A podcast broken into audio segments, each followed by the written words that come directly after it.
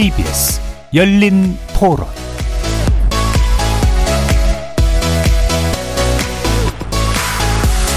안녕하십니까. KBS 열린 토론 정준희입니다.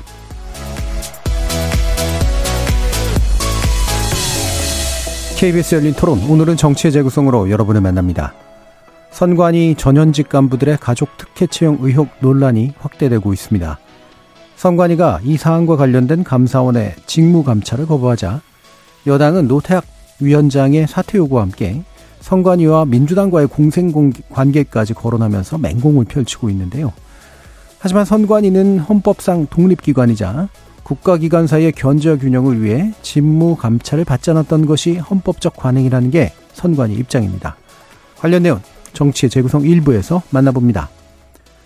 민주당은 혁신기구 구성을 결의한 지 3주 만에 혁신위원장을 선임하긴 했지만 당내 혁신을 위한 첫 단추가 제대로 채워지고 있는지 모르겠습니다. 외부 인사인 이래경 사단법인 다른백년 명예이사장이 위원장으로 임명됐다가 과거 발언 등을 문제 삼는 반응이 나와서 난관에 처했던 건데요. 민주당의 새 혁신위의 역할 그리고 당내에 미칠 영향들을 좀 더 전망해 보는 시간 2부에서 다뤄보겠습니다. KBS 열린 토론 지금부터 시작합니다. 살아 있습니다. 토론이 살아 있습니다. 살아있는 토론 KBS 열린 토론. 토론은 라디오가 진짜입니다. 진짜 토론.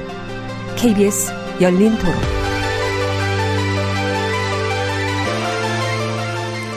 정치를 보는 색다른 시선, 정치의 재구성, 함께 해주시는 네 분의 논객 소개해드립니다. 이기인 국민의힘 경기도의회 의원 나오셨습니다. 네, 안녕하세요. 이기인입니다. 하헌기 전 더불어민주당 상근부 대변인 나오셨습니다. 안녕하세요. 하헌기입니다. 김준우 변호사 함께 하셨습니다. 네, 안녕하세요. 김준우 변호사입니다. 최수영 시사평론가 자리해 주셨습니다. 네, 안녕하세요. 최수영입니다. KBS 열린 토론 문자로 참여하실 분은 샵 9730으로 의견 남겨주십시오. 단문은 50원, 장문은 100원의 정보 용료가 붙습니다. KBS 일라드의 모든 프로그램은 유튜브를 통해서도 함께 하실 수 있습니다. 자, 일단 선관위 관련된 논란 먼저 다뤄볼 텐데요. 어, 전현직 간부의 자녀가 특혜 채용됐다라고 하는 게 예, 문제가 되면서 어, 그 사안이 점점 점점 정치적 논란으로 번지고 있습니다. 자, 국민의힘이 이제 강하게 대응하고 있는데 어, 긴급 최고위원회를 열었죠. 그리고 긴급 의원총회까지 열었습니다. 자, 이번 사안 어떻게 보고 계시는지 먼저 이기인 의원님 말씀 들어보죠. 네, 어저께 일요일 뭐 기자들이 쉬는 일요일 날 이례적으로 이렇게 긴급 최고위원회를 열고 여덟 명의 지도부가 모두 한 가지 주제, 선관위를 주제로 이렇게 강경하게 발언하고 대응을 하고 있는데 어, 이 의미는 지금까지 선출직 의원들이나 국회의원들 그리고 지방 의원들에게 이 선관이라는 존재는 건드리면 안 되는 불가침의 네. 영역이었거든요. 잘못 건드렸다가는 어, 강, 뭐좀 약하게 처벌받을 것도 강하게 좀 작용돼 가지고 괘씸죄가 적용돼서 좀 문제가 있을 수 있다라는 그런 인식들이 있었었는데 지금까지 축적된 문제들 이를테면 뭐 북한의 해킹 문제라든지 선관위가 이번에 보여준 여러 가지 문제들의 대해서 아 이제서야 좀 비로소 개혁의 어떤 계기를 잡, 잡 잡았다라고 생각을 해가지고 아마도 어저께 이례적으로 좀 최고위원회를 연 것 같고 지금까지 국민의힘이 선관위에 대해서 좀 불만을 많이 가지고 있었던 게 사실입니다. 지난 예. 대선 때도 민주당한테 좀 유리하게 현수막을 펼칠 수 있게 좀 문구를 해석해 준다거나 하는 이런 식의 어떤 고민들이 있다 보니까 이 젊은 층의 영린을 건드리는 채용 문제에 있어가지고 아 이번에야말로 좀 선관위를 좀 바로잡을 수 있는 계기라고 생각해서 이렇게 강력하게 대응하고 있는 것이 아닌가 생각합니다. 예, 하원기 부대표님. 예, 뭐 저는 일련의 논란들을 보면 국민의힘에서는 선관위원장 물러나라고 하는데 예. 할수 있는 얘기라고 생각합니다. 음. 사실은 기관장이 책임지고 좀 물러나라 이런 얘기도 할 수 있다고 보고 그다음에 감사원 감사 받으라 이런 것도 논쟁적이었지만 그것도 기본적으로 할 수 있는 내용이라고 봅니다. 뭐 법리 해석이라고 일각에선 얘기를 하지만 감사원법에 보면은 굳이 선관위가 뭐 대상에서 제외되어 있다 이렇게 명시되어 있는 건 아니더라고요. 음. 할수 있다고 생각을 합니다. 다만 근데 이런 부분에 대해서 이 독립기관이 실제로 견제받지 않고 뭐 감사받지 않고 이래서 문제가 불거졌으면은 이거 제대로 감사해서 앞으로 재발 방지까지 나아가자라고 할 수는 있는데 이거를 굳이 뭐 민주당이랑 공생 관계다 이런 불필요한 얘기까지 해야 되나 싶습니다. 그 예. 그 현수막 이런 거 해석하는 부분에 대해서 불만 있으면 얘기를 하고 규정을 제대로 세우면 될 문제지 특별히 민주당한테 봐줬다? 뭐 이렇게 생각하기는 어려워요. 예, 음. 뭐 민주당도 선거법 위반으로 의원직 상실하는 사람들이 있습니다. 이규민 의원 같은 경우에는 뭐 자동차 전용 고속 자동차 전용 도로를 고속도로라고 이 문구 하나 잘못 써가지고 예. 상실했거든요. 그런 거 보면은 그렇게 유연하게 해주진 않아요. 그래서 음. 굳이 이 심판이 선관위는 심판이니까 심판이 제대로 심판 역할을 할 수 있도록 개, 개선을 해야 된다는 문제까지도 정쟁의 틀에 끌고 들어와서 정치적 반사 이익을 보려고 하면 문제 제기 자체가 오염될 수 있으니 그렇게까지는 가지 말았으면 좋겠다라는 생각입니다. 예, 김준우 변호사. 저는 이제 고용 문제와 관련해서는 엄중히 다뤄야 된다고 생각을 합니다. 그런데 이게 감사원이 직무 감찰을 할 수 있는 권한이 있느냐에 대해서 법적인 시시비비가 있는데 좀 정리를 하면 감사원법상에서 이제 할 수 없는 기관으로 헌재, 국회 뭐 이런 곳을 이제 명시를 하고 있습니다. 한편 다른 한편으로는 같은 법 그러니까 감사원법 24조에서 직무 감찰을 할 수 있는 기관은 정부 행정기관이나 뭐 명시된 기관이라고 돼 있거든요. 근데 네. 그 기관에는 그 개념에는 선관위가 포함되긴 좀 어렵습니다. 그래서 안 된다고 하면 안 된다라고 적혀 있는 규정에도 선관위가 없고 해도 된다고 해, 해야 된다라고 하는 권한을 규정한 범위에도 선관위가 포함돼 있지 음. 않은 말하자면 일종의 입법 불비 상태가 이제 해석론의 대결을 가져오는 것 같은데요. 다만 제가 뭐 변호사로서 보건대 헌법 97조나 뭐 여러 가지 헌법 체계상으로 봤을 때 감사원 같은 경우는 헌법 4장에 있는 정부 아래에 편제가 돼 있습니다. 예. 이제 5장과 6장이 이제 법원과 헌법재판소고 이제 7장에 선거관리위원회, 선거관리위원회가 있어서 선관위는 어쨌든 헌법상 행정부에 포함되지는 않습니다. 근데 감사원은 헌법 97조 상으로 이제 그 직무 감찰과 관련해서는 정부를 대상으로 하도록 돼 있거든요. 그래서 직무 감찰을 굳이 감사원이 할 필요는 없고 지금 이번에 국민의힘 서울시 의원이 또 검찰에 고발도 하면서 검찰 수사가 이루어질 것이라고 보는데 뭐 검찰 수사가 됐든 국정 국정조사가 됐든 뭐 이런 방식으로 이제 해결하면 될 문제일 것 같고요. 그 다음에 고용 문제를 넘어서 선관위의 정치적 편향성을 가지고 이제 문제를 국민의힘에 삼는 것은 다소 좀 정략적인 거 아니냐. 그래서 이 문제와 그 문제가 바로 연결되는다고 보기는 어려울 것 같습니다. 왜냐하면 선관위 뭐 사무처장이나 사무총장 이제 사퇴했습니다만 그 자녀들이 8급 9급으로 채용이 돼가지고 군단위 선관위에 있는데 결정적으로 선거에 뭔가 작용을 할 수 있는 뭐 인허가권자라든가 뭐 결재권자라고 보기에는 좀 어려운 측면이 있어서 이것과 뭐 선거 관리에 있어서의 편향성을 가지고 연결시키는 건 다소 무리한 정쟁적 어, 정치적 수사 아닌가라는 생각이 많이 듭니다. 예. 근데 이게 이제 곧바로 연결시킨 거는 아니지 않나요? 아, 네, 그렇긴 합니다. 예. 네. 예. 근데, 근데 아까 이기현 의원 말씀 주셨죠. 전반적으로 선관위 문제가 있었다. 네. 라면서 이제 그 문제를 제기하는 과정이었던 것 같고요. 요걸 계기로 한번 고쳐보겠다 이런 것 같은데. 최성 평론가님. 국민의힘 입장에서는 지금 여러 가지 전략적인 좀그 예. 그 생각들이 있는 것 같아요. 음. 그래서 뭐 어저께 그 이제 긴급하게 의총도 열고 막 최고위원회도 열고 이렇게 하는 것 같은데 제가 보기엔 이렇습니다. 그러니까 그동안 이제 그 대법원, 그러니까 선관 위원장을 보면은 권순일 전 위원장이 했다가 노정혜 위원장이 했다가 노태학 위원장이 지금 네. 하고 있지 않습니까? 권순일 위원장 같은 경우는 뭐 아시다시피 대장동 사건이 지금 연루돼 있지 않습니까? 네. 그래서 더더군다나 이재명 대표가 선거법에서 그러니까 그때 이제 경기도 그 선, 도지사 선거 때 올라왔던 그 명예훼손, 그러니까 명예훼손이 아니죠. 그때가 허위사실 허위사실 유포로 네. 재판받을 때 대법원에서 뒤집어 그뭐 그 그분이 이제 앞장서서 했다 뭐 그런 이제 언론의 의혹이 나왔었어. 네. 어쨌든 지금 굉장히 이제 말하자면 보수 진영에서는 아, 보수 진영뿐만 아니라 국민적 의혹이 사실은 있는 분이고 노정혜 위원장 같은 경우는 뭐 우리법 연계 출신이다 이런 출신을 떠나서 어쨌든 진 대선 치르는 과정에서 그 코로나 확진자들에 대한 투표함 관리가 너무 부실해가지고 네. 소쿠리 논란이 있어서 결국 또 물러나서 지금 노태학 위원장이 하고 있지 않습니까? 총선 때였죠. 총, 선 아니 소쿠리 논란. 소쿠리 대선 대선 때였습니다. 어. 대선 사전 투표였습니다. 아, 그러니까 네. 코로나하고 연관이 됐던 거로 얘기가 네. 잘못해가 오해했습니다. 아, 그러니까 예. 코로나 확진자들의 투표함 관리가 예. 부실했던 거죠. 그래서 예, 예. 제, 제가 예, 그 사전 투표함. 그래서 음.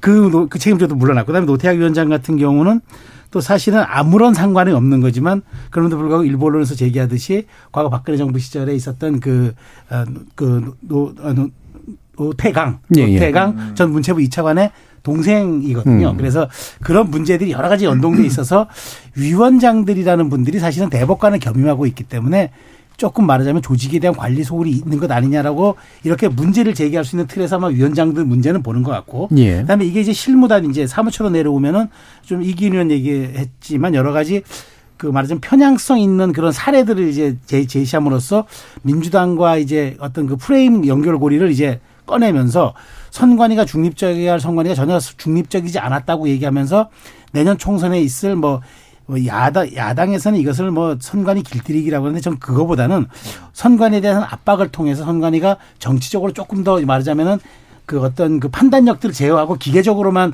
중립적인 어떤 예. 그 선거를 관리하는 측면의 압박용으로 또 카드가 되는 것 같고 마지막으로 채용 비리 문제를 끊임없이 이제 이게 공격하는 거는 제 생각인데 이그 채용 비리가 있었던 시기들이 문재인 정부 시절들에 있었고 이것이 공정과 상식이라는 틀에 좀 배치가 되기 때문에 이 부분은 청년들에 대한 어떤 여러 가지 그 좀 말하자면 이율배반적 측면이 있어서 이 부분을 좀 끄집어내면서 말하자면 청년 소구하 청년 계층에 대한 소구하는 전략 이 세 가지가 좀 맞물리면서 네. 이거를 계속적으로 말하자면은 boom up을 시켜 나가면서 공격 포인트로 잡으면은 불리하지 않다는 계산이 있는 것 같아요. 네. 그렇지만 저는 이 세 가지는 저는 어쨌든 국민의힘 쪽에서는 문제 제기도 유효 하고 동의하는데 중요한 거는 선관위가 정말 중앙 선관위 선거 관리하는 기관으로서 얼만큼 앞으로도 중립적이고 독립적인 기구를 발휘하게끔 정치권이 보장해 주냐 이 문제도 이제 있기 때문에 예. 채용 비리를 뭐 엄벌 엄벌해야 된다는 얘기는 다들 동의하니까 자 그렇다면 음. 앞으로 선관위에 지금 무용론까지 나오는 그런 상황에서 어떻게 하면 실효성 있는 어, 중립적이고 헌법기관으로서의 관리를 할 수 있을지 그 부분도 함께 집어넣어 줘, 지표 집어줘야 저는 여당이 책임 있게 할 수 있는 문제 제기라고 생각해서 지금 세 가지에 대한 트랙으로서 문제 제기하는 건 좋은데 그럼에도 불구하고 더더군다나 선관위가 앞으로 어떻게 그러면 역할을 해야 되느냐. 그러면 이런 말하자면 위원장들에 대해서 정말 상근으로 할 수 있는 분들을 뽑든가 아니면 사무처의 기능은 어떻게 해야 되는지 이런 부분에 대한 논의도 야당과 함께 하자고 얘기를 해야 좀 좀 좀 더 설득력이 있지 않을까 저는 음. 그렇게 생각합니다. 예. 그래서 결국은 이제 야당이 동의하는 그런 방식으로 뭔가 그 헌법 기구인 이제 선무관위에 대한 개혁이 이루어져야 되는 거 아니냐라는 말씀까지 이제 해주셨는데 이 문제를 어떻게 해나갈 것인가라는 부분으로 연결해 가지고 한번 보죠. 바로 하부 대변인 말씀 주실까요? 노태우 위원장 같은 경우에는 그 4월에 지명이 됐지만 임명은 5월 17일인가 됐잖아요. 사실은 그 지금 국민의힘에서 지적하고 있는 뭐 선거에 있어서 뭐 편향. 음. 이런 거랑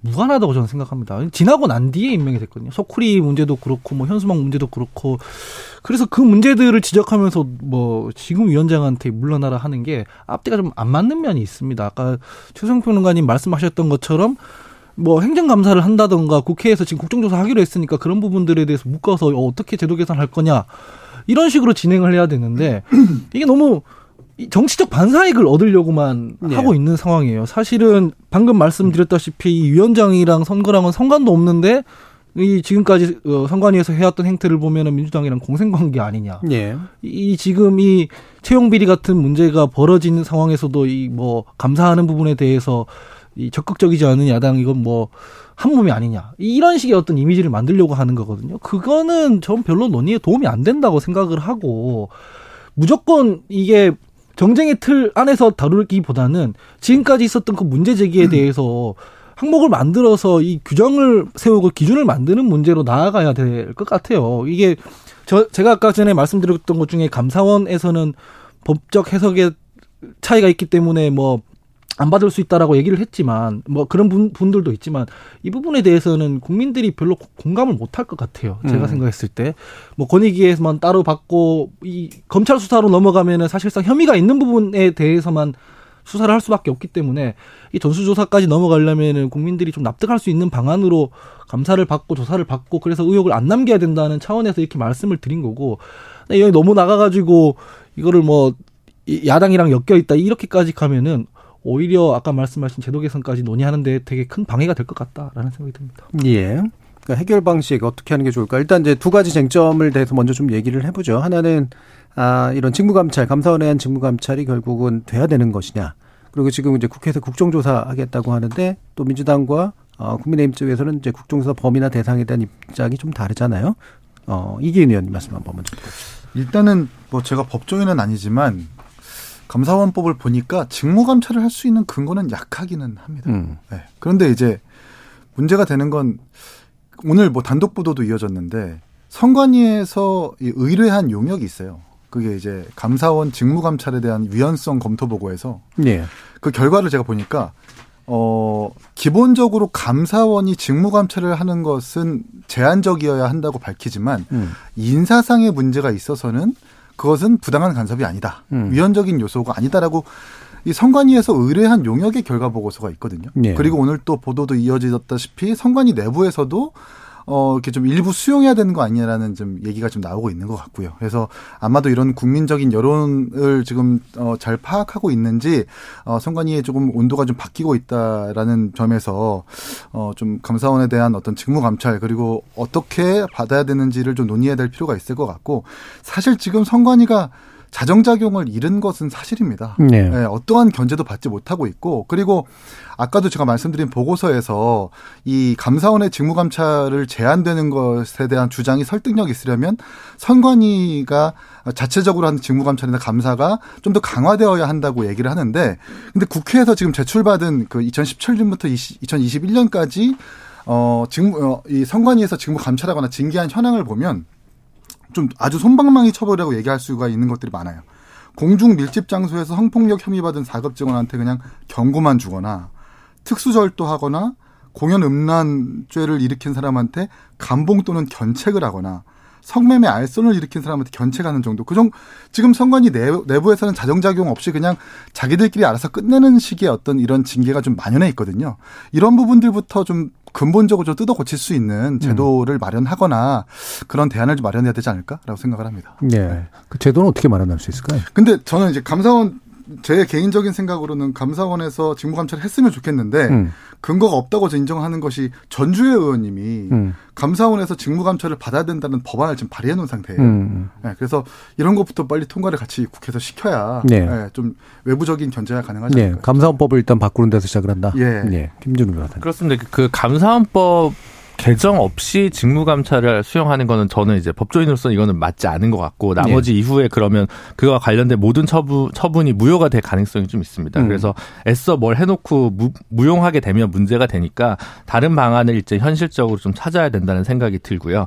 두 번째로 선관위가 상임위 이제 상임위원 한 명밖에 없고 위원장도 대법관이 겸임하고 있는 이제 구조인데 이걸 좀 바꿀 필요가 있다는 생각이 좀 들긴 하는데 음. 굉장히 또 많은 논란을 향해 이제 치달을 것 같다는 생각이 많이 듭니다. 그러면 이때 선관위원장을 누가 하느냐, 그리고 누가 임명하느냐라는 것과 관련해서 지금은 법상으로는 없는데 의례적으로 이제 위원들 사이에 호선을 하도록만 되어 있고 관례적으로 대법관 1인이 선관위원으로 취임해서 그 해당 위원이 위원장을 하는 구조로 돼 있지 않습니까? 예. 그러다 보니까 지금 사실 노태학 대법관 사퇴하라는 요구도 그다지 타격감이 없습니다. 어차피 음. 다른 대법관으로 김명수 원장이 이제 지명하면 되는 거니까.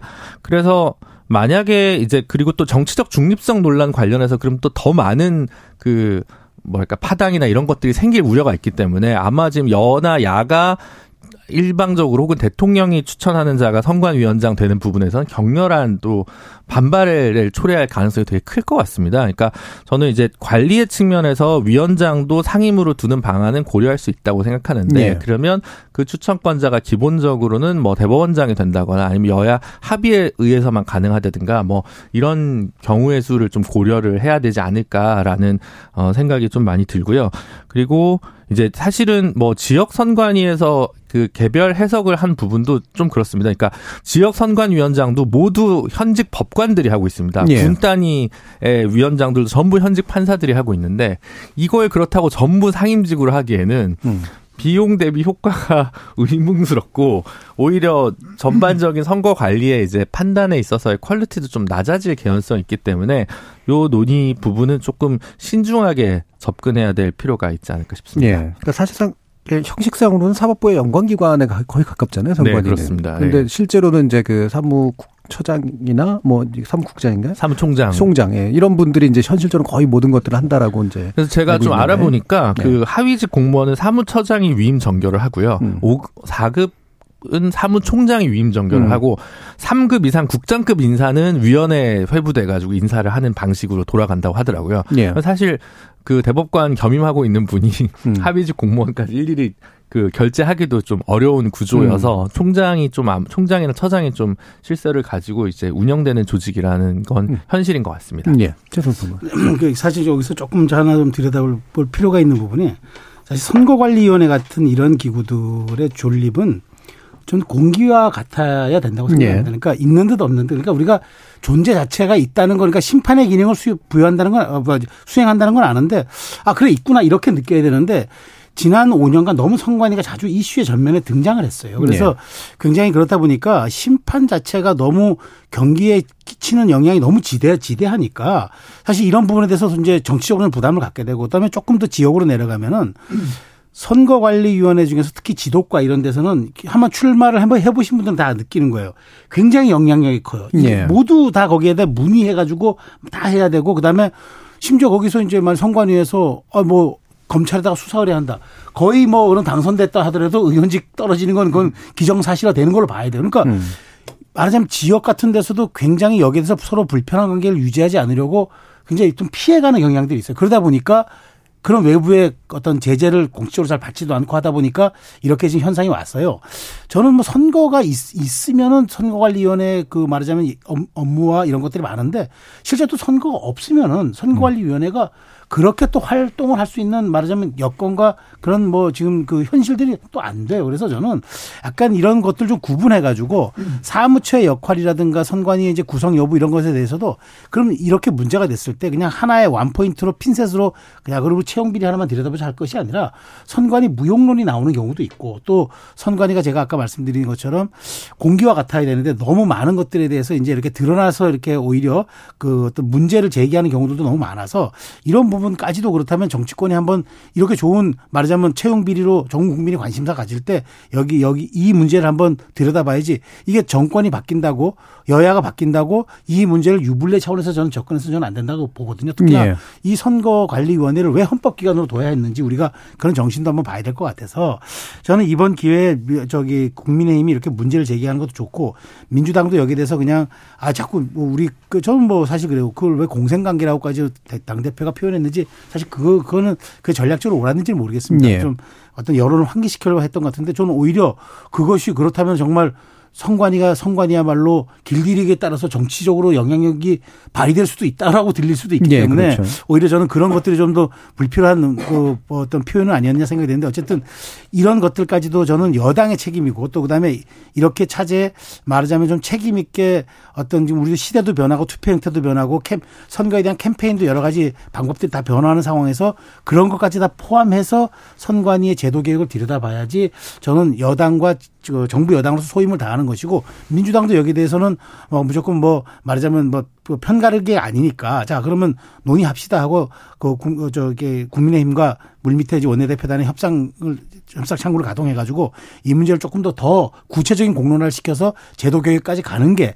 저는 맞다고 보고 그렇게 해야 앞으로 어떤 식의 선관위의 그, 그 문제가 나오더라도 예. 여야가 다른 목소리를 내지 않을 수 있는 그런 계기를 이번 기회에 한번 저는 고민해 봤으면 좋겠습니다. 예. 제가 아까 얘기한 것 중에 좀 정정할 게 있는데요. 음. 그 5급은 사무총장이고 4급은 상임위원이 정리하는데 예, 예. 제가 처장 총장으로 제가 중간에 헷갈렸는데 예. 그거 정정하고 그 지금 최수영 평론가님 말씀하신 부분은 이제 굉장히 타당한데 이게 되게 재밌는 게 최근에 그러니까 작년 올해 거치면서 헌법재판소에서 공직선거법상 표현의 자유를 억압하고 있다고 판단해서 헌법 불합치한 사항들이 몇 가지가 있는데 네.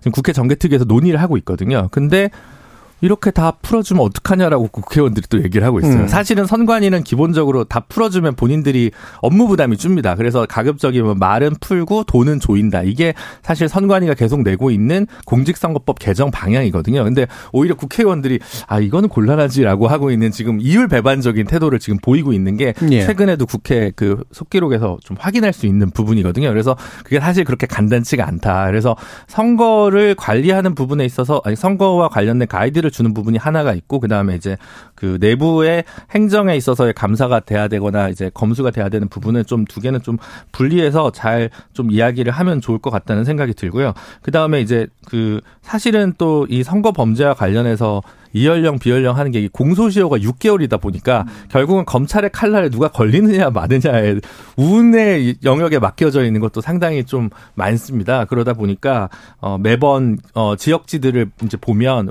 이번 지방선거 거쳤을 때 뭐 여야 약간 뭐 키 키 맞추기를 한 거 아니냐 여기 몇 명 기소하고 몇 명 기소하고 막 이런 식의 이제 그 굉장히 합리적인 개연성 있어 보이는 추정 섞인 기사들이 항상 있거든요. 그러니까 예. 이런 선거 관리와 관련 선거 범죄와 관련해서 검찰도 늘 이제 이 부분과 관련해서 조금 더어 뭐랄까 엄밀하고 정중동을 잘 지켜야 된다는 생각이 들고 근데 저도 이제 선거 관리라는 말이 입에 붙는데 개헌 논의할 때 가끔 그런 얘기 하거든요. 왜 관리냐. 그냥 선거위원회로 하자. 네. 이게 관리 자체가 국가가 뭔가 모든 걸 관리하는 듯한 무의식이 이게 지금 반영되어 있는 거다. 이게 그 관치나 뭐 그 군사 정부 시절의 어떤 개념이 좀 남아 있는 거 아니 이런 문제 제기도 있습니다. 예. 지금 송훈님이 채용 비리 문제는 선관위만의 문제는 아닌 것 같습니다. 전체적으로 조사해야 된다고 생각합니다. 라는 의견 주셨고요. 유튜브에서 하이츠님이 선관위가 편향되었다면 윤석열 대통령 당선이 어렵지 않았을까요? 라는 반문도 해주셨습니다. 4928님이 법률 해석을 떠나 선관위가 왜 감사원 감사를 회피하는지 이유를 잘 모르겠습니다. 법위에 군림하려고 하는 것 같습니다라는 의견도 주셨네요. 어, 생각보다 시간이 좀 많이 가서요. 어, 이 부분을 좀 짚으면서 감사원 이야기를 좀 해봤으면 좋겠는데, 아, 지금 이제 예를 들면 이제 국민권익위원회, 그다음 방송통신위원회, 선거관리위원회 다 이제 성격이 다른 그런 기관들이고 지위도 다른 그런 기관들이긴 합니다만 굳이 공통점이 있다면 이제 독립성을 중심으로 하는 이제 그런 기관들인데 여기에 대해서 이제 그 정부가 또는 대통령이 또는 여당이 너무 이제 몰아붙이는 거 아니냐라고 하는 그런 얘기들이 나와서 이걸 다 구별해서 봐야 될 문제일지 그리고 그 수단으로 주로 감사원이 쓰이는 거 아니냐라는 그런 지적에 대해서 어떤 생각을 해야 될지 한 말씀 좀 주시죠. 이기인 의원. 아, 너무 어려운 부분이고요. 네. 국민권익위원회는 국민권익위원회대로 선거관리위원회는 선거관리위원회대로 약, 역할이 있는데 일단 뭐 면직 처분도 그렇고 조금 성급해 보이기는 합니다. 네. 두 달의 임기를 조금 기다려서 알아서 이렇게 자연스럽게 교체가 되는 것을 좀 두고 지켜볼 수도 있는 건데 굳이 이제 이 기소됐다는 이유만으로 이렇게 면직 처분한 것은 좀 다소 무리가 아닌가라는 생각을 좀 하게 됐었습니다. 예. 예. 그렇습니다. 음, 최성평 군 예, 저도 사실 이 얘기를 하면 좀 불편한 진실 같은데 사실은 이 기, 이게 다 그 이 임기가 보장된 분들이기도 한데 또 이게 그러다 보니까 새 정부 출범 이후에 엇박자가 난또 네. 기관들이기도 합니다. 그런데 음. 이 공통적으로 이 기관들이 이제 뭐 방송통신 정책이라든가 그다음에 이제 뭐 국민권익이니까 사실 부패와 이제 국민권익이 이제 다 부패 방지와 국민권익이 다 동시에 가 있는 이제 기구기도 하고 그다음에 사실 이제 뭐 선관위는 좀 별도의 문제인데 이제 이러다 보니까 오, 이게, 그니까 오해를 살 수도 있는 거죠. 혹시나 이제 뭐 흔히 얘기하는 뭐 찍어내기나 불편함 때문에 이런 건 네. 아니냐는데 저는 이런 점에서는 여야가 같이 한번 그 공이 얘기한 게 있잖아요. 앞으로 그래서 제가 법안이 발의된 것도 아는데 그래서 이제 그 선출직 그러니까 공공기관장들 포함해서 이제 이런 분들까지는 제가 어쩔지 모르겠습니다만은 어쨌든 새 정부의 출범과 임기를 맞추는 게 좋겠다라고 네. 하는 것들 그래서 공공기관장까지도 문제가 됐었는데 근데 그건 좀 별, 별개로 보다 하더라도 사실 이제 이 방송통신위원장 같은 경우는 이제 임기가 두 달밖에 사실 네. 남지 않은 부분들이 있고 그다음에 또 지금 뭐 법적인 절차가 진행되고 있는 것도 있지만 그리고 이제 선관위원장은 또 이제 별도의 또 문, 저 문제이긴 한데 대법원이 대법관 출신이니까 별 별도의 문제긴 한데 그럼에도 불구하고 선거 관리라는 또 아주 예민한 부분이 여기에 좀 포함되어 있는 거고 그다음에 국민권익위원회 같은 경우에는 말하자면 또 이 그 과거에 있었던 이제 말하자면 추미애 장관 때 있었던 네. 여러 가지 조사들에 대해서 부실 때문에 있었던 거 아니냐고 또 기관장에 대해서 감사인데 이게 또 부실 그 불문인데 불문이냐 아니면 기관 경고냐 가지고 또 맞부딪힌 이런 상황이 되다 보니까 사실 많은 분들이 여기에 대해서 좀 의아해 하실 것도 전 된다고 봅니다. 그래서 제가 보기에는 어쨌든 저는 분명하게 원칙적으로 아, 임기제 기관장들은 임기가 보장되는 게 맞습니다. 그래야 저는 예. 임기제의 그 취지에 그건 부응하는 거니까. 그런데 다만 여기에 대해서 어떤 위법적인 측면이 있거나 이런 점이 있다, 있다 그러면 법적인 것, 그 절차를 분명히 밟아서 그것은 이제 소명이 돼야 되겠지만 그렇지만 저는 어쨌든 지금 이 무리하게 조금 말하자면 아, 이런 그 삼, 그 권력 기관장들 음. 혹은 어, 인허가 기관장들에 대해서 네. 압박으로 비치는 것은 제가 보기에 총선이 10개월밖에 남지 않았기 때문에 이 부분도 양당 모두 전략적으로 특히나 여당 입장에서는 좀 작용할 수 있는 여지가 음. 있지 않을까라는 제 개인적인 생각을 해보게, 해보게 예. 됩니다. 김준호 변호사. 네, 그래서 좀 상당히 우려가 되는데 이게 이제 그 제가 지난 시간에도 이제 그럼 이제 외교의 시대가 끝났으면 앞으로 하반기에 무엇을 가지고 국정 운영을 할 거냐라고 하는데 뭔가 반대 반 반대편 진영을 주조해서 이제 그거에 대한 공격으로 지금 하반기를 끌고 가려고 아닌가라는 강한 의심이 드는 게 이제 지금 오늘 또 국정기획수석이 민간단체 보조금 얘기 가지고 예. 때렸고요. 음. 그 다음에 지금 법원에서 새로 대법관 임명하는 과정에서 두 명 정도에 대해서는 거부권을 행사할 거다라는 예. 얘기가 또 TV조선에 보도가 됐습니다. 그러면 이게 어 방송 통신위원회, 법원, 선거관리위원회, 뭐 민간 비영리 민간 단체 뭐 이런 식으로 계속 이제 뭔가 뒤흔들면서 이제 뭐, 그러니까 뭐 진보 보수든 뭐, 뭐 1당과 2당 사이든 이렇게 자꾸 전선을 가르면서 그걸 가지고 디딤돌 삼아서 국정 운영의 어떤 원동력을 삼고 총선을 향해 달려가는 게 아닌가라는 생각이 좀 그래서 굉장히 상당히 좀 우려가 많이 되고요. 오히려 지금 필요한 어떤 민생 개혁 입법 과제에 대해서 이야기를 내놓기보다는 이런 식의 얘기들을 계속하는 부분에 있어서 강한 우려가 듣고 음모론을 어, 꺼내고 싶지 않은데 이 대법관 얘기까지 나오면서 저는 약간 이런 생각을 굳히게 되는 부분이 좀 있긴 합니다. 음. 때문에. 국민의힘에서 스스로 정당성을 좀 상실하는 방향으로 얘기를 하고 있다고 생각을 하는데 독립기관들이라고 하면 독립기관 흔들지 마라라고 했을 때는 외압에 의하지 말고 중립성을 지키라는 거지 뭐 견제받지 않아도 된다 이런 건 아니잖아요. 네. 그래서 채용 비리 같은 거 터졌을 때 이걸 어떻게 감시하고 견제할 것이냐를 논하는 건 괜찮은데 이게 정치적으로 한 발 더 나가면은 오히려 정당성을 상실한다라고 말씀드린 이유가 예를 하나 들면 민주당에서 검찰 수사 들어가면 걸핏하면은 뭐 검찰 독재 정부의 뭐 야당 탄압이다 이렇게 얘기하지만 예. 섞여 있거든요. 이를테면 이재명 대표 건에 대해서는 증거가 안 나오고 있기 때문에 이건 무리한 수사다라고 할 수 있지만 돈봉투 건에 대해서는 명확하게 녹음 파일이 나왔으니까 그렇게 얘기하면 국민들이 납득 못 한단 말이죠. 이렇게 음. 분리해서 얘기를 해야 되는데 뭉뚱그려서 그냥 다 검찰이 하는 건 검찰권 남용이다 하면 자기가 탄압이라고 주장하는 것까지도 이 논리적 어떤 정당성을 상실하게 되는 결과가 나올 수 있다. 이 얘기를 왜 드리냐면 선관위 채용 비리 관련해서 이렇게 말씀하시는 거에 대해서는 제가 동의가 되는데 방통위원장 면직에 대해서는 제가 봤을 땐 진짜 탄압이 맞거든요.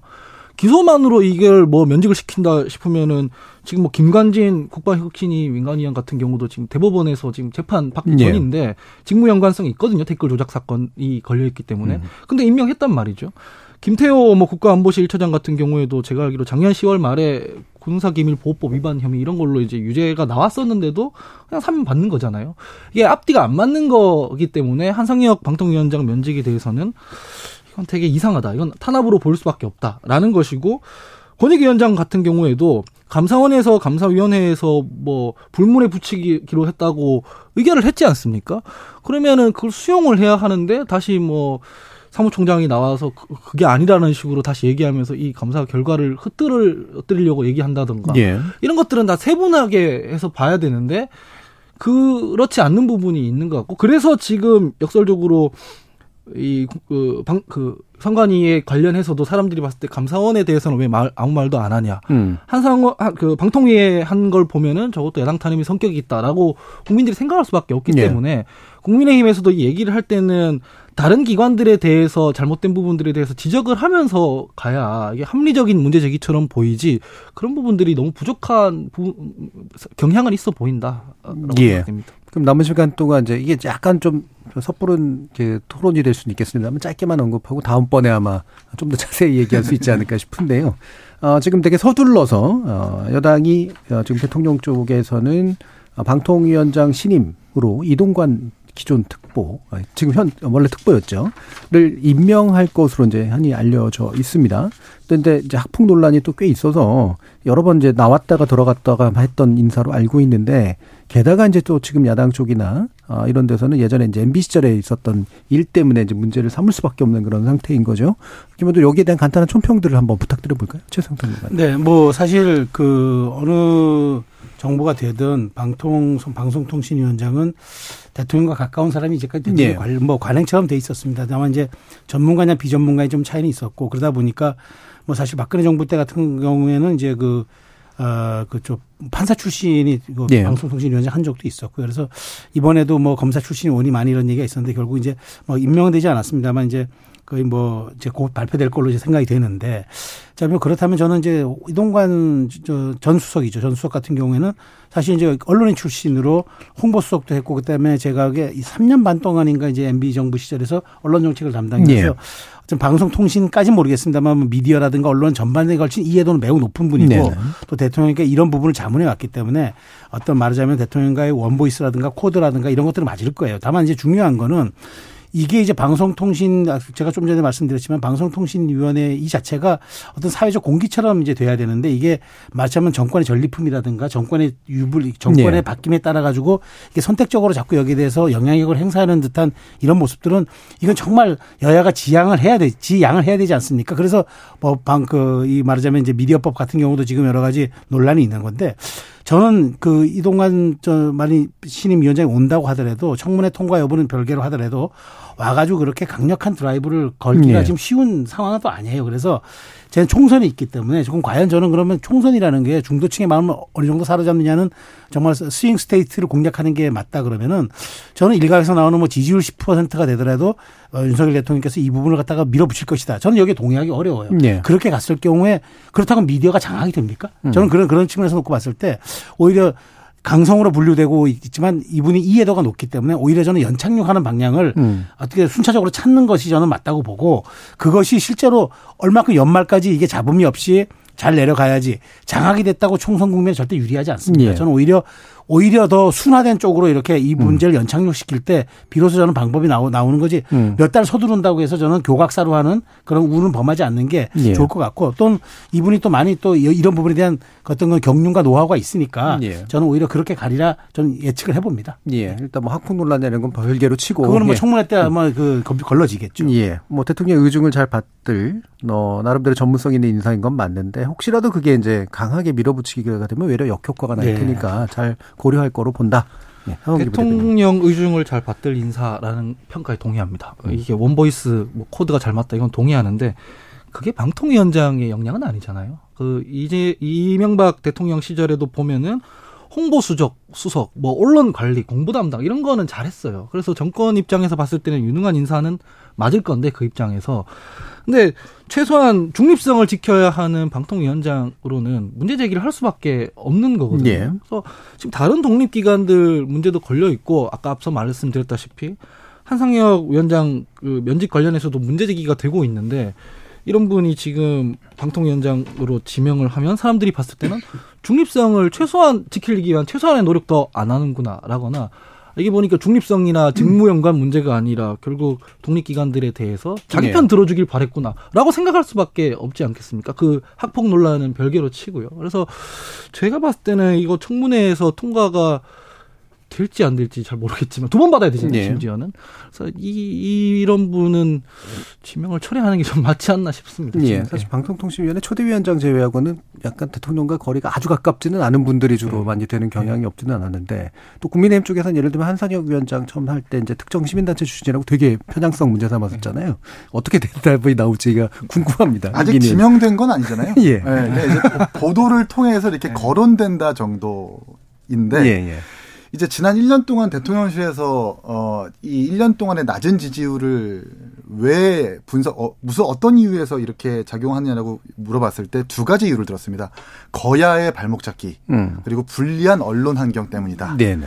이런 의미에서 사실 보수 이 대통령실에서 입장을 봤을 때 민원연 출신의 조금은 치우친 한사경 위원장이 좀 편파적으로 하고 있다라는 입장을 지우지 못하고 있었겠죠. 음. 그래서 제가 생각했을 때는 이렇게 좀 성급하게 기소 처분 만으로 물론 뭐 TV조선 재승인 문제에 있어서 좀 뭐 문제가 될 수도 있겠지만 좀 성급하게 면직 처분을 한 것 같은데 성급하게 면직 처분을 했으면 방통위원장의 좀 아주 중립적이고 기회적으로 중립을 잘 지킬 수 있는 사람을 거명하면 모르는데 예. 다시 MB 시절에 대변인을 했었던 사람을 거명한다는 것은 음. 우리가 지금까지 문재인 정부나 이전 정부를 탓하거나 언론 환경을 얘기할 때 했었던 비판의 잣대를 우리가 스스로 무너뜨리는 거 아닌가라는 음. 생각을 하게 됩니다. 예, 네. 김조루 변호사님. 아, 이기는 그래서 제가 할 말을 다 가져가가지고 방송 분량이 안 나와요. 예. 그럼 이것으로 마치도록 하겠습니다. 제 좋은 말은 아닌 것 같은데.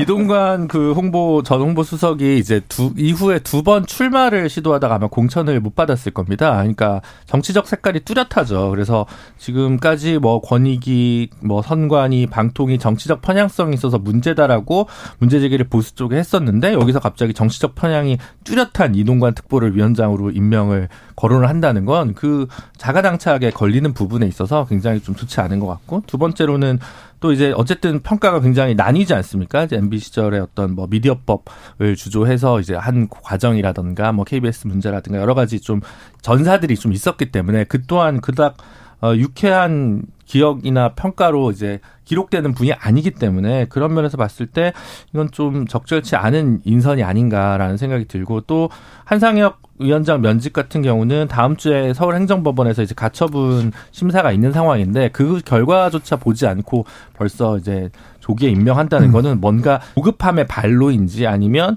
학폭 문제 때문에 한번 거론을 해보고 이 여론을 추이를 보기 위해서 예. 그래서 음. 플랜 B를 어, 살펴보기 위한 어떤 어, 작전인지 음. 뭐 이런 생각까지 좀 듭니다. 예, 설마 버리는 패를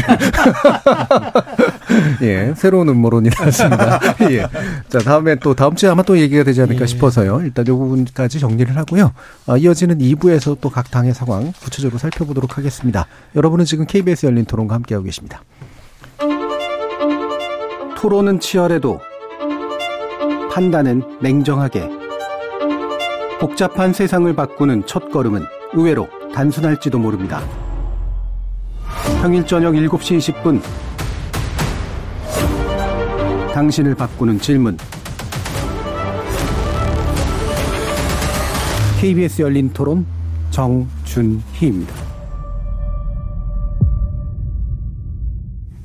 KBS 열린 토론 정치의 재구성 김준우 변호사, 하홍기 전 더불어민주당 상근부 대변인, 이기인 국민의힘 경기도의회 의원, 최수영 시사평론가 이렇게 네 분이 함께 하고 있는데요.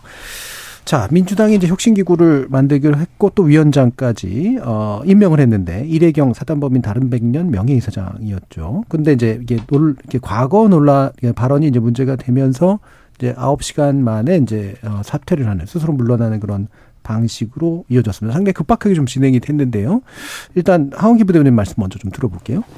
그래서 제가 듣기로는 이분이 사람 자체는 좋은 사람이라고 해요. 자기가 네. 뭐 중소기업 대표할 때 거액을 막 뭐 사회에 환원한다거나 음. 퇴직하고도 뭐 한 20억 되는 돈을 막 기부한다거나 이런 활동을 해온 분이라서 시민사회 자체에서는 되게 신망이 두터웠던 분이다라고 네. 들었고요. 근데 정치는 좋은 사람이 하는 게 아니잖아요. 음. 뭐 착한 사람 이런 사람이 하는 게 아니라 실제 문제를 해결할 수 있는 뭐 비전과 보관이 있는 분이 해야 되는데 이 발언들을 들어보면 민주당이 지금 그간 빠져왔던 수렁에서 건져 올릴 수 있는 혁신안을 내기에는 좀 부적절한 인사였다라고 생각을 합니다. 뭐 천안함 발언도 그렇지만 뭐 우크라이나 전쟁 문제도 예. 그렇고 예. 이런 부분들이 이제 대표적으로 민주당이 변화된 시대에 맞추지 않고 옛날 그 이런 편좀 진짜 제가 좀 그렇긴 하지만 운동권들 80년대 그 관성에 갇혀 있는 네. 그런 발언을 잘못했다가 이제 이제 두들겨 맞는 사례가 많았는데 똑같이 이제 반복될 가능성이 높기 때문에 혁신위원장으로서는 적절치 않았다라는 얘기가 당 내에서도 많이 나왔습니다. 음. 그럼에도 불구하고 저는 한 며칠은 좀 두고 보지 않을까 생각했어요. 왜냐하면 과거 발언만으로 이렇게 얘기하는 거는 부적절하고 왜 그런 얘기를 했는지 혹은 예. 지금은 생각이 좀 바뀌었는지부터 시작해서 과거엔 이렇게 생각했지만 민주당을 혁신하기 위해는 이런 비전을 갖고 있다. 이런 걸 총체적으로 평가해야 된다고 생각을 하는데 그냥 자연인일 때 썼던 SNS 발언 몇 개로 너무 두들겨 맞더라고요. 예. 네, 뭐 그래서 이 얘기 이런 얘기들을 준비해서 왔는데 오는 길에 사임을 해서 민주당이 좀 더 어려운 처지에 놓였다. 이제 예. 또 좋은 분을 찾아야 하는데 이런 경우가 한번 정치권에서 있고 나면은 찾기가 더 어려워지지 않습니까? 예. 보통 안 하려고 하시니까 그래서 걱정입니다. 네. 걱정이에요. 자, 일단 이제 그, 어, 원래 이제 임명되었던 이 분의 이제 그 개인적인 소견이 나온 게 페이스북에 아마 올렸던 것 같은데요. 이게 정책이 돼서 유감스럽다. 아, 한국 사회 천재 처한 상황을 압축하는 사건이라는 게 개인적인 소견인데 이런 사견이 이제 논란이 지속되면서 공당의 민주당의 부담이 갖는 사안이 돼버렸기에 스스로 사임하고자 한다라는 그런 의견을 이제 밝힌 바 있습니다. 자, 최세용 평론가님 말씀 드려볼까요? 저는 지금 뭐 오히려 좀 빠른 정리가 좀 맞았다고 봐요. 예. 왜냐하면 지금 사실 민주당이 겪고 있는 위기가 뭐 얼핏 보기에는 이제 뭐 돈봉투 사건으로 발화되었고 뭐 김남국 코인 사건으로 발화된 것처럼 보이지만 실제 본질은 그게 아니거든요. 네. 이제 정말 대선 이후부터 세 가지의 위기. 그러니까 민주당이 뭐 도대체 어떤 정당이냐는 정체성의 위기. 음. 두 번째가 도대체 민주당을 이끌어가는 리더십의 정체는 뭐냐. 그 리더십의 얘기. 세 번째가 정말 지금 민주당을 지지하는 기반은 정확히 어디냐. 지지 기반의 위기거든요. 이 지지 기반의 위기에는 팬덤 정치도 포함되어 있는 거고.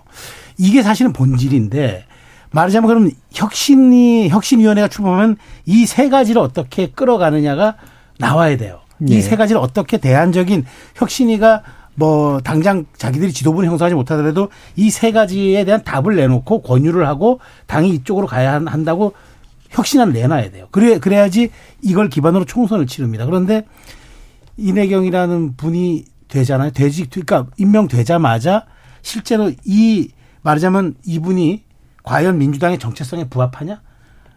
이분이 꺼내놓는 리더십이 과연 혁신의 혁신의 리더십이라고 생각하냐? 네. 이 모든 물음에 대해서 말하자면은 절대적으로 동의하지 못하는 결론을 가져나올 수밖에 없었단 말이에요. 음. 그럼 그렇다면은 정리를 했었어요. 저는 어떻게 이렇게 저는 이런 그러니까 이런 분이 저는 뭐 개인적으로는 뭐 하대변인 말씀하신 것처럼 저도 뭐 인격적으로 훌륭하신 분이라고 보고 또586 어, 정치인이든 뭐든 간에 그래도 그 허목한 시기를 걸어서 개인적으로는 뭐 사업을 사업에 성공해서 뭐 인정을 받고 이런 건 저는 개인적인 부분은 동의하지만 지금 민주당이 겪고 있는 가장 큰 세 가지의 위기에 대안을 내놓고 거기에 대한 이제 어떤 쇄신책을 내놔야 될 분이 이미 자기가 여기에 대해서 혼란을 겪고 있는 분이 와, 와 있으면 이분이 뭐 답을 못 내놓는 거죠. 그렇다면 예. 저는 빨리 받았는데 어떻게 자꾸 민주당은 왜 자꾸 이런 분들을 그러니까 정말 뭐 김상곤 안, 우상호 안도 나왔다는데 저는 그렇게 해서는 될 문제가 아니고요.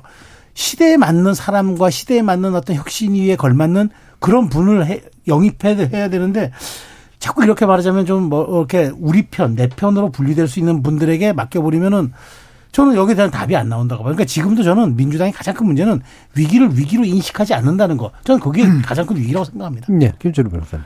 위기를 인식을 못하는 거 아닌 것 같고요. 이제 당의 위기와 개인의 위기가 분리되면 분리 대응되면서 문제가 복잡하게 꼬이는 것 같습니다. 네. 그러니까 어 아주 뭐 아주 뭐라고 하죠? 거칠게 얘기하면 이재명 체제를 유지하기 위한 혁신이냐 아니면 이재명 체제를 대체할 비대위가 필요한 거냐 라는 거에서 비대위를 성립을 막기 위해서 혁신위가 중간항으로 좀 돌출되는 거 아니냐라는 저는 심증을 좀 개인적으로는 가지고 있습니다.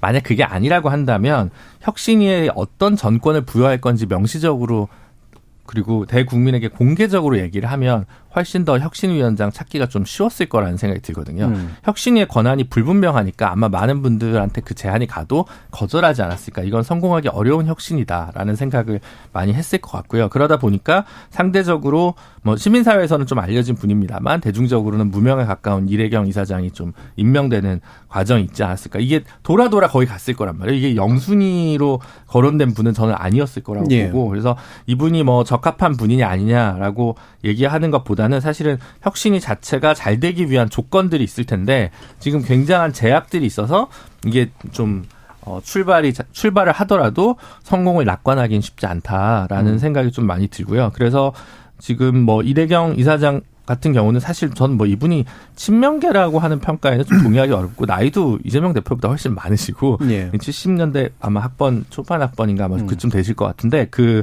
그냥 이제 뭐 본인 나름의 생각을 이제 우국을 가진 이제 생각을 가지신 분인데 어떤 면에서 보면 사상의 혁신을 좀 이루지 못한 부분이 이제 지적이 된 거고 음. 그런 상황에서 혁신위를 맡기에는 부적합한 인사인 건 맞는 것 같거든요. 그러니까 그렇잖아요. 뭐, 뭐 여러 여러 가지 뭐 운동권 586 뭐 이런 얘기 하는데 이분은 이제 그거보다는 윗세대고 근데 이제 그때는 맞고 지금은 틀릴 수 있는 거지 않습니까? 그러면 혁신이 이제 갱신이 돼야 되는데 모든 사상이라는 게 갱신에 실패하면 그게 뭐 후락하거나 쇠락할 수 있다고 생각하기 때문에 뭐 이제 그 그때를 무조건 다 부정할 건 아니지만 어쨌든 지금 이제 이런 체계로는 좀 어, 이런 어, 사고 체계 최근 몇 년간 쓰셨던 글 중에는 조금 혁신에 미달하는 부분이 국민 네. 눈높이에 분명히 있는 것 같고요. 그래서 앞으로도 지금 혁신위를 진심으로 민주당에서 성공시키려면 혁신위가 갖고 있는 권한이 뭐다라는 걸 당 대표가 먼저 밝히는 게 급선무가 아닌가 싶습니다. 예, 이게 돼요. 기부를 많이 해서 좋은 사람이라는 평가를 받는다면 안철수 의원님도 좋은 사람이겠죠. 예. 다만 이제 기부를 해서 좋은 사람인 것과 정당을 개혁하고 혁신적으로 이끌 수 있는 리더십은 별개의 것으로 평가받아야 된다고 생각을 하고요. 이제 결국 이 사태, 그러니까 이 이래경 혁신위원장을 선정했다가 하루 만에 이렇게 철회하는 이, 이 이것은 이재명 당대표의 생각을 읽을 수 있는 것이 아닌가 음. 생각해요. 결국 이제 이재명 당대표로부터 있는 휩싸여 있는 이 민주당을 어떻게 바꿀 것인가 에 대한 전권을 부여할 혁신위를 어떻게 출범시키는가였는데 속내는 이재명 당대표 를 뒤로 하고 전면에 이제 이래경 위원장을 앞세워 가지고 사실상 권한과 어떤 이런 힘을 좀 작용하게 하겠다라는 의도가 이번 사건으로 인해서 좀 비춰진 게 아닌가 싶고요. 예. 친명이 아니라는 평가도 있지만 어, 제 성남에서부터 이분이 어떻게 이 시민단체와 활동했는지를 제가 잘 몇 번 봤거든요. 음. 예, 친명이라기보다는 종명입니다. 종명. 음. 이재명을 정말 추앙하고 이재명 당대표를 이 당, 당대표의 어떤 가치나 이런 사고를 상당히 좀 옹호하는 식의 어, 사람이고 심지어 어, 이분이 몸담았었던 단체가 이재명 시장의 가장 주요 주력이었던 시민주치의제 정책을 어떻게 펼쳐나갈지에 대한 연구 영역을 9천만 원짜리를 뭐 수여 뭐 이렇게 수의 계약으로 받은 뭐 이런 예. 사람이기도 해요. 그런 의미에서 봤을 때 이런 사람이 혁, 자기는 친명이 아니라고 하지만 혁신위원장으로 들어섰을 때 결, 결국 이재명 당 대표의 어떤 영역과 범위를 넓히는 것에만 사실 국한은 할, 국한되는 활동을 했을 것이지 뭐 이재명에 대해서도 아주 뭐 엄격한 잣대를 들이대 가지고 민주당을 바꿀 수 있는 뭐 이런 이런 어떤 용기나 소신은 없었을 것이라고 저는 보고 결국 이 사태를 통해 통해서 이재명 당대표가 혁신이 정말 당에 대한 혁신은 생각이 없고 어, 다가오는 총선까지 자기의 어떤 지위를 얻게 유지하려는 의도가 국민들께 보여지지 않았나 생각합니다. 예. 자, 그러면, 어, 요거는 짧게만 한번 언급해 주셨으면 좋겠는데, 황기 부 대변인께 먼저 좀 질문을 좀 드릴게요. 어, 왜 내부 검토가 안 이루어졌었나? 그러니까 이를테면 이런 거잖아요. 지금 정권은 부여한다고 해놨는데, 새로운 혁신위 위원장 딱 들어서면 이 사람이 친명일까 비명일까 이걸로 이제 이미 답이 남아 있는 듯한 식으로 자꾸 논의가 진행될 것 같은 느낌이 들거든요. 이걸 피할 방법이 있을까요? 피할 방법이 있죠. 방금 이기인 의원님 말씀하신 거에 본질이 있는데 민주당이 혁신을 지금 하라고 요구하는 이유가 뭐냐면 지도부가 잘 못해서 그래요. 지도부가 잘하고 있으면 왜 혁신을 해야 됩니까? 사실 혁신기구 띄울 필요가 없죠. 지도부에서 잘하면 됩니다. 그런데 그 혁신기구 띄우는데 혁신의 대상 중에는 지도부도 있단 말이에요. 지도부가 잘 못하니까. 그런데 그걸 지도부에서 정하면은 납득하기가 어려워지죠. 그러니까 예. 이런 거를 정할 때 당 내에서 누가 뭐 3배수 이상 추천을 해서 누가 추천해서 올리면 지도부에서 그냥 수용하고 이런 방식으로 하면 불만 가질 일이 별로 없죠. 그 왜 선거할 때도 보면은 결국 선거까지 안, 안 가겠습니다. 비, 지난 비대위원장이 누구였냐면 우상호 의원이었는데 불만이 없었어요 사람들이. 음. 그게 최대 공약수였거든요. 개파 논쟁 이런 게 없는 어 잘할 거다 이렇게 됐거든요. 그렇게 되려면은 지도부에서 이게 선, 택해서 되는 게 아니라 따로 뭐 혁신 기구를 띄우거나 뭐 개파별로 한 명씩 들어와서 논쟁을 해보고 토론도 해보고 해서 추천을 하고 뭐 당대표가 선택을 하는 구조로 간다든가 이미 국가 단위에는 그런 거 많잖아요 특검도 있고 예. 그렇게 됐을 때는 문제가 없을 텐데 지도부에서 그냥 은밀하게 뚝딱 해가지고 보안 지켜가지고 하다가 발표하면 이런 일이 발생하는 거죠 그래서 예. 지금 할 때 전권을 준다라고 했을 때는 선택할 때부터 이미 그 뭐 따로 당에 있는 이 구성을 좀 해서 누구를 추천할지 그 뭐 이 영입위원장 같은 거 만들 때도 그런 거 많이 하잖아요. 예. 과거의 전례에 비춰서 좀 내려놓는 모습을 보이는 게 좋아 보인다라고 생각합니다. 예. 지도부가. 예. 그럼 약간 개별식으로 이제 그저 질문을 조금씩 드리면서 이동해 갈 텐데 그러면 이기인 의원님. 혁신위가 이제 전권을 갖는다라고 하는 게 지금 서영교 이제 최고위원 같은 경우는 이건 공천을에 해당하지 않는다. 혁신에만 해당한다라고 네. 얘기를 하잖아요. 네. 어, 경험, 그러니까 기존에 이제 국민의힘도 약간 운영해 본 경험이 있으시니까 어느 정도가 이제 권한의 필요성이라고 보세요? 서영교 의원님의 개인적인 주장 같고요. 예. 사실 사례가 있죠. 어, 민주당도 바꿔본 이력이 있고 국민의힘도 바꿔본 이력이 있는 김종인 위원장 같은 경우에는 예. 개판 논란이 없었지 않습니까? 음.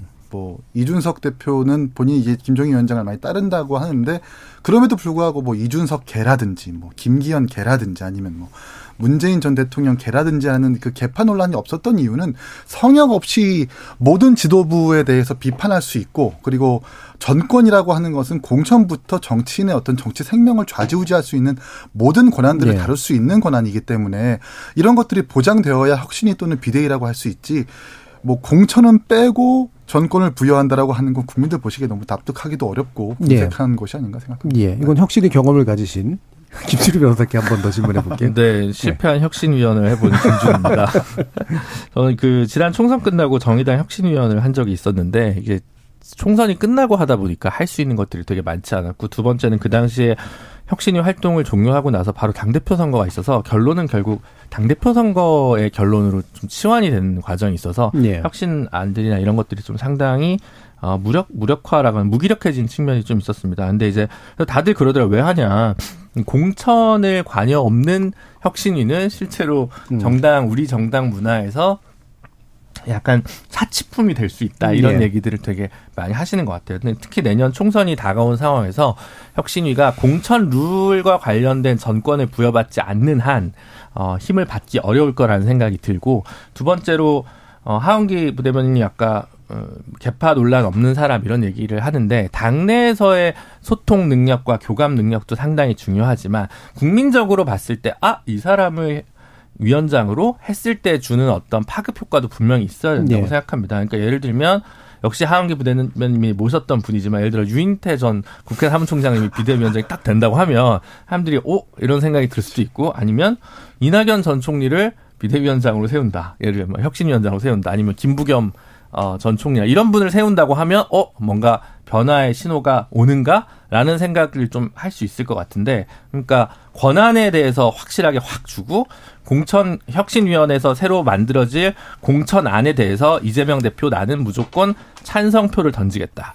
라고 선언을 하든가 아니면 국민이 납득할 수 있는 굉장히 신선하고 파격적인 인물을 인선하든가 둘 중에 하나가 돼야 최소한의 어떤 혹은 둘 음. 다가 돼야 혁신위원회가 성공할 수 있지 않을까 싶습니다. 예, 이낙연 전 대표 얘기도 마침 나와서 그 귀국설 얘기가 있잖아요. 어떤 파급 효과를 불러일으키지 마침 최태형 평론가님. 그 이낙연 대표가 자꾸 뭐저 정계 복귀 복귀 하는데 음. 복귀가 아니잖아요. 뭐 어차피 은퇴한 사실이 없는데 그분이 예.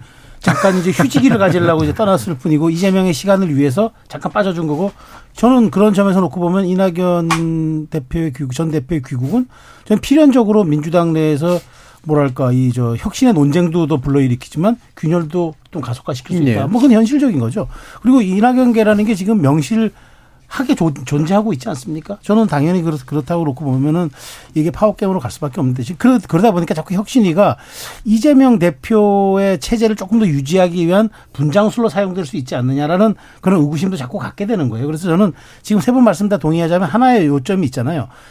전권을 가지고 공천 룰까지 휘두를 수 있어야 그 혁신이 성공한다가 대다수 지금 의견들 맞다면은 예. 저는 그렇게 가야 하는 게 맞 다고 봅니다. 거기에 근데 여기서는 격가지로 대의원 대의원제를 유지해야 된다, 공천 룰에 손은 대면 안 된다, 뭐 이런 격가지 논쟁들은 전혀 도움이 안 되고요.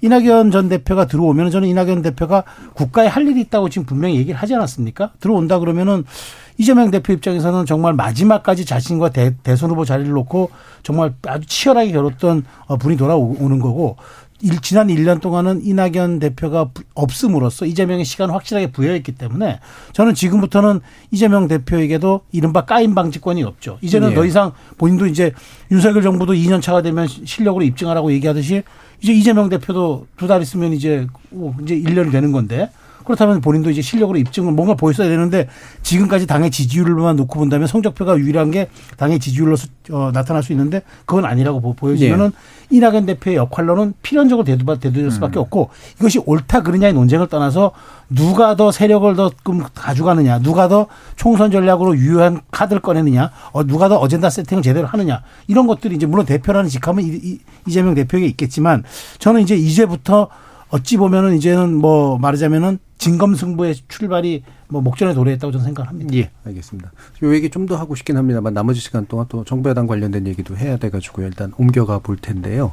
어, 노정 관계가 악화일로다라고 하는 평가들이 나옵니다. 어, 뭐이 부분에서 의견은 다를 수 있으나 실제로 노동계 전반이 좀 돌아서는 느낌 같은 것이 드는 건 분명한 것 같아요. 한국노총이 굉장히 강경 투쟁을 또 선언하고 나왔습니다. 그래서 이 부분을 나름대로 해결할 방안 중에 하나가 일단은 경사노위부터 좀 바꿔야 되는 거 아니냐라는 얘기가 나오는데 김문수 위원장 같은 경우가 이제 문제가 있는 거죠. 야, 이 부분에 대한 이제 이기은 의원 의견을 먼저 좀 여쭐게요.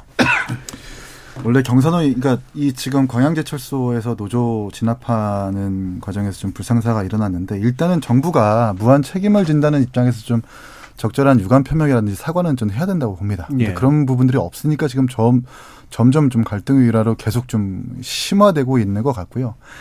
이 사태가 있기 이전에 경사노위의 분위기는 화기애애했답니다. 음. 네, 한국노총의 요구대로 김문수 위원장을 교체한다라는 걸 적극 좀 긍정적으로 검토하고 있었다는 분위기이기도 네. 하고, 근데 또 속내는 그렇대요. 김문수 위원장이 대구로 출마하려는 지금 의도가 음. 있다고 합니다. 음. 그것과 좀 맞아 떨어져 가지고 한국 노총의 어떤 요구도 들어주고 어떤 네 어떤 출마의 의지도 좀 이렇게 존중해주는 식으로 이렇게 얘기가 됐다가 이제 광양 이 문제가 좀 발생된 건데 이 경사노위가 이제 노조만 대하는 것이 아니라 기업의 입장과 사용자 단체와 여러 개 복합적으로 이렇게 네. 이끌어내는 입장에서 사실 김문수 위원장은 지금까지 아주 반노동 극우적인 어떤 사고를 가지고 있었다는 걸 부인할 수 없기 때문에 이번 광양건과 관련해서도 어 김문수 위원장에 대한 어떤 거취를 정부가 정부가 좀 결단을 해가지고 한국노총을 좀 달래줄 필요가 있겠다라는 생각을 하게 됩니다. 예, 네. 김재룡 변호사님.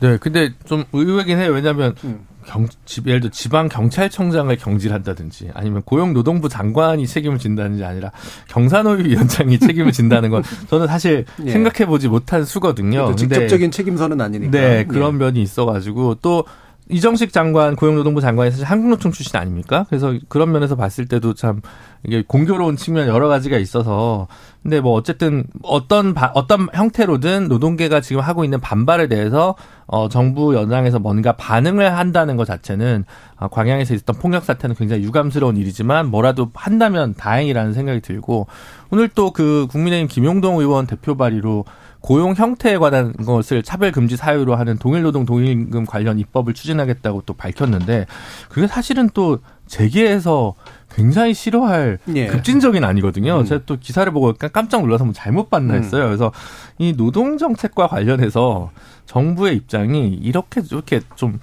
그러니까 안정감이 없이 좌우를 왔다 갔다 한다는 느낌을 좀 많이 받는 부분이 좀 있습니다. 그래서 예. 누가 오실지는 모르겠지만 경사도위 원장 혹은 어 노동부 장관도 이제 결국 교체가 한번 필요할 텐데 여기선 좀어 정중동의 자세를 잘 가지고 좀 안정적인 대화 상대로서 좀 자리매김하는 분들이 합리적인 대화를 좀 나갔으면 좋겠고 최근엔 다소 어, 특히 국토교통부 발로 좀 반노동적인 일, 일들이 좀 많이 있었는데 그런 부분들은 좀 정리가 됐으면 하는 바람입니다. 예, 그 한국노총에서 고용농성 하다가 다친 분도 이게 결국 본질적인 이유를 이제 역으로 탐색해 들어가면은 하청업체 고용 승계 관련 문제랑 네. 연결이 돼 있는 거고 그건 결국 노동시장 이중구조 문제랑 연결이 돼 있는 거거든요. 음.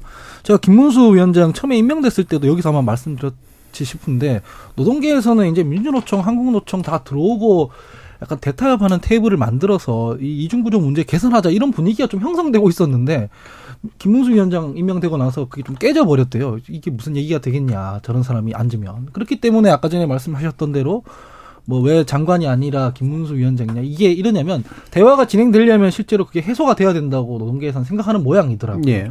지금까지 정부에서는 보통 이런 문제에 대해서 이 어떻게 했냐면 민주노총이랑 한국노총을 잘 갈라쳐서 민주노총은 대화가 안 되는데 음. 한국노총이랑은 얘기가 돼 이런 식으로 진행을 해왔는데 한국노총까지 지금 이 악화돼 버린 상황이잖아요. 이 상황에 대해서는 풀려면은 첫 단추가 테이블을 만드는 음. 것에 시서 시작해야 돼요. 실제로 이중구조 문제에 대해서는 이게 진압한다고 될 문제가 아니고 그러려면은 뭐 김문수 위원장 얘기가 계속 나올 수밖에 없는 상황인 것이고 반응을 어떤 식으로든 정부가 한 거는 유의미하다라고 말씀을 해주셨는데 저는 태도 자체를 좀 바꿀 필요가 있어요. 근본적인 태도. 노동개혁 문제에서 얘기할 때 보면은 항상 이게 불법 투쟁, 불법 파업, 이건 다 때려잡는다. 이런 식으로만 나오거든요. 근데 실제 노동자들이 파업이나 투쟁하는 부분에 있어서 거기까지 가는 맥락들이 다 있습니다. 거제에서 대우조선 해양도 마찬가지로 실제로는 온건하게 시작했는데 이게 사측에서 너무 압력이 강하게 들어오다 보니까 배 밑에 숨고 막 이렇게 되는 거잖아요. 근데 정부에서 이런 부분에 대해서는 전혀 조망을 안 하거든요. 그래서 좀 총체적으로 문제를 파악해서 테이블에서 그걸 꺼내놓고 논의할 필요가 있어 보인다. 아니면은 이게 사람 한두 명 갖는 정도로 해결이 되기에는 너무 지금 악화되고 있는 상황이다. 음, 정치적 패러다임 자체를 바꿔야 된다. 예. 최수영 평론가님. 네, 그, 윤석열 정부가 3대 개혁 내걸었잖아요. 예. 연금, 노동, 교육. 근데 지금 그 경산호위가 그러면 한노 한노총이 빠지고 노동계 자체가 다 빠져버린 음. 상태에서 노동개혁이라는 게 무슨 의미가 그렇죠. 있습니까? 음. 그건 아무 의미가 없고 공연불에 그칠 수밖에 없고 그런 측면에서 한노총의 이런 문제에 대해서 저는 어떤 형태로든 정부가 시그널을 줘야 되는데 저는 음. 김문수 위원장의 교체는 뭐 적절한 카드라고 봐요. 그러면서 명분도 주고 그리고 실제 뭐 김문수 위원장의 역할은 저는 뭐 제가 보기에 더 이상 끌고 갈 수 있는 동력이 있는 것도 아니고 음. 그렇다면 이제 이쯤에서 새로운 적임자를 찾아서 가는 방법도 방법이다. 뭐 사석 작전이라까지 얘기하지는 않겠지만 김문수 위원장을 뒤로 돌림으로써 새로운 사람이 오는 게 그게 이제 명 복귀의 명분을 주고 그리고 실질적으로 지금 해야 돼요. 노동개혁 벌써 그 뭐 다들 기억하시겠지만 건설 폭력이라고 해서 건폭이라고 해서 그 작년 12월이었어요. 벌써 6개월이 지났습니다. 예. 그렇게 하면은 뭔가 노동개혁의 단초가 열릴 것으로 봤는데 진전된 건 전혀 없어요. 그래서 지금 뭐 동일임금 동일노동 저도 깜짝 놀랐어요. 사실 저는 아침에 조간 보면서 이게 이게 국힘이 발의했나라 봤는데 네. 이거 이거 굉장히 예민한 법안이거든요. 그렇죠. 이게 네. 그 디테일로 들어가면 이거 엄청나게 복잡한 어, 법안이에요. 그래서 네. 이거 어쨌든 근데 이게 보니까 이게 이제 말하자면 노동 개혁에 대한 큰 틀, 그다음에 디테일한 어떤 전, 전술들 이런 것들이 없는 것 같다는 생각이 들어서 그렇다면 일단 이 흐트러진 경사노위부터 빨리 좀 그좀 예. 회복을 시키고 정상화 시킴으로써 일단 대화체를 가동하면서 뭔가 문제를 풀어야 하지 않겠습니까? 주체들이 노조의 노 그러니까 노, 노예 주체들이 다 빠져 있는데 노동 개혁하겠다? 음. 그거는 뭐 사실은 그 말이 안 되는 얘기죠. 예. 그런 측면에서 놓고 보면은 경산호의 조속한 어떤 그 가도 조, 조, 저 정상 가동 그러면서 복귀의 명분을 주면서 정부가 어쨌든 노동 개혁까지 이거를 끌고 가려는 담대한 시도 이런 것들이 지금 올해 안에 이루어지지 않으면 저는 총선 때 아마 이 뭐 선거 공약으로 걸 것도 많이 많지 않을 것 같아요. 예. 이런 점들은 한번 고려해봐야 되지 않을까 싶습니다. 예. 통일노동 동일임금 어떻게 해서 나오게 됐을까 싶어서. 그게 네. 대통령 후보 시절부터 네. 자기가 가지고 있는 소신이라고 하더라고요. 예. 네, 뭐, 그 사실 사회적 대타협을 통해 가지고 하청업자의 음. 어떤 임금까지 올려야 되는 엄청난 문제인데도 불구하고 후보 시절부터 대통령 본인이 예. 동일임금, 동일노동 반드시 달성돼야 된다고 얘기를 한 바 있다고 합니다. 음. 네. 그래서 추진하고 있는 거긴 한데, 근데 이제 아까 하은기 부대님 말씀처럼 이게 이거하고 이게 이제 지금 교환되는 거냐 이제 이런 생각이 좀 드는 거잖아요. 어, 어떻게, 김준 호 아니, 뭐, 아니, 전 찬성하겠습니다. 근데 이제 너무, 너무 너무 어려운 거라서 예. 고용 형태에 따른 차별 금지를 해소하겠다는 건데 이게 정말 하여튼 그 직무금 논의라는 게 너무 너무 어려워서 제가 음. 농담처럼 어, 그러면 그 중앙부처도 부의사관 정도가 월급을 제일 많이 받아야 되지 않을까 이런 생각을 할 때가 있었거든요. 대통령실도 선임행정관이 돈을 더 받아야 될 것 같은데 이런 생각을 한 적이 있거든요. 그러니까 이 호봉제 문화에서 저는 그래서 이중시정 구조 얘기하고 뭐 직무급 얘기를 할 때 그럼 공직사회부터 그걸 한번 개선안을 마련해 봐라. 나머지는 뭐 더 민간은 더 이제 유도를 해야 되는 문제니까 그게 그렇게 만만한 문제가 아닐 겁니다. 그래서 음. 저는 이게 물론 뭐 선언적으로만 있고 규범력이 없는 형태가 될 수도 있습니다. 차별금지 사유는 여러 가지가 있지만 그거를 실제로 실효적으로 가져오는 데는 또 여러 가지 또 난관이 있기 때문에 그래도 그렇게 뭐 한 발 내딛는 것도 의미가 있다고는 생각이 드는데 이거는 뭐 하여튼 굉장히 흥미로운 이채로운 순간이 아닌가 싶습니다. 근데 예. 가끔 가다가 대통령 본인이 그런 거 있습니다. 노동 이사제에 대해서 굉장히 음, 우호적이라든가 음, 예, 그럴 때가 있어서 음, 비교적 친노동일 거라고 생각했는데 이제 건폭 뭐 음. 이러면서 이제 노동조합 때려잡기를 하면서 저는 이제 이게 완전히 다 반전된 줄 알았는데 그래서 이거는 앞으로 또 조금 더 지켜볼 문제가 아닌가 싶습니다. 그러니까 뭐 저는 짧게 말씀드린 네. 대통령의 노동 철학은 그런 것 같아요. 음. 일한 만큼 급여를 주면 불만 없지 않아? 이런 음. 생각이에요. 그러니까 아. 아니 그, 그러니까 일한 일한 사람이 돈 받아 가야지. 그러니까 굉장히 그렇게 아주 원칙적인 데서 출발하는 것 같아요. 근데 이게 이제 사용자 입장에서 놓고 보면은 이게 그렇게만 돈 주다 보면 이제 밑도 끝도 없이 되거든요. 그러다 보니까 어쨌든 저는 노동개혁에 대한 큰 틀을 잡으셨다고 생각한다 그러면은 이런 디테일도 디테일이지만 결국은 여기에 협의체들이 테이블에 올라오지 않고 의견을 내고 여기에 동의해주지 않는 한 노동개혁에 힘을 받을 수는 없거든요. 대통령의 철학이 네. 아무리 숭고하고 깨끗하다 해도 그래서 이런 점들은 좀 기술적으로 많이 보완돼야 될 것 같아요. 음, 그러니까요. 방금 음. 말씀하신 것처럼 그런 부분들 포괄임금제 뭐 이제 반대한다 혹은 직무급제 해야 된다 이게 방향에 동의하는 사람도 있고 아닌 사람도 있고 이해관계자들이 막 10개 있잖아요. 그러니까 노동 문제 같은 건 갈등의 영역이라 가지고 빨리 테이블을 가동시키는 게 제일 중요합니다. 음. 그래서 네. 최승근 의원이 말씀하신 게 전 정답이라고 생각하는데 이게 뭐 대통령의 결단 이런 걸로 되는 게 아니라 음. 이해 주체자들이 어떻게 하면 모여서 이게 판이 안 깨지게끔 관리를 하느냐 이게 문제거든요. 빨리 이 테이블 형성에 힘을 좀 썼으면 좋겠다라고 생각합니다. 예, 결국은 테이블이 중요하다, 갈등 해결이 중요하다라는 의견으로 어, 마무리를 짓겠습니다. KBS 열린 토론 정치의 재구성 오늘 함께해 주신 네 분 최수영 시사평론가 이기인 국민의힘 경기도의회 의원 하헌기 전 더불어민주당 상근부대변인 그리고 김주루 변호사 네 분 모두 수고하셨습니다. 감사합니다. 감사합니다. 감사합니다. 지금까지 KBS 열린 토론 정준이었습니다.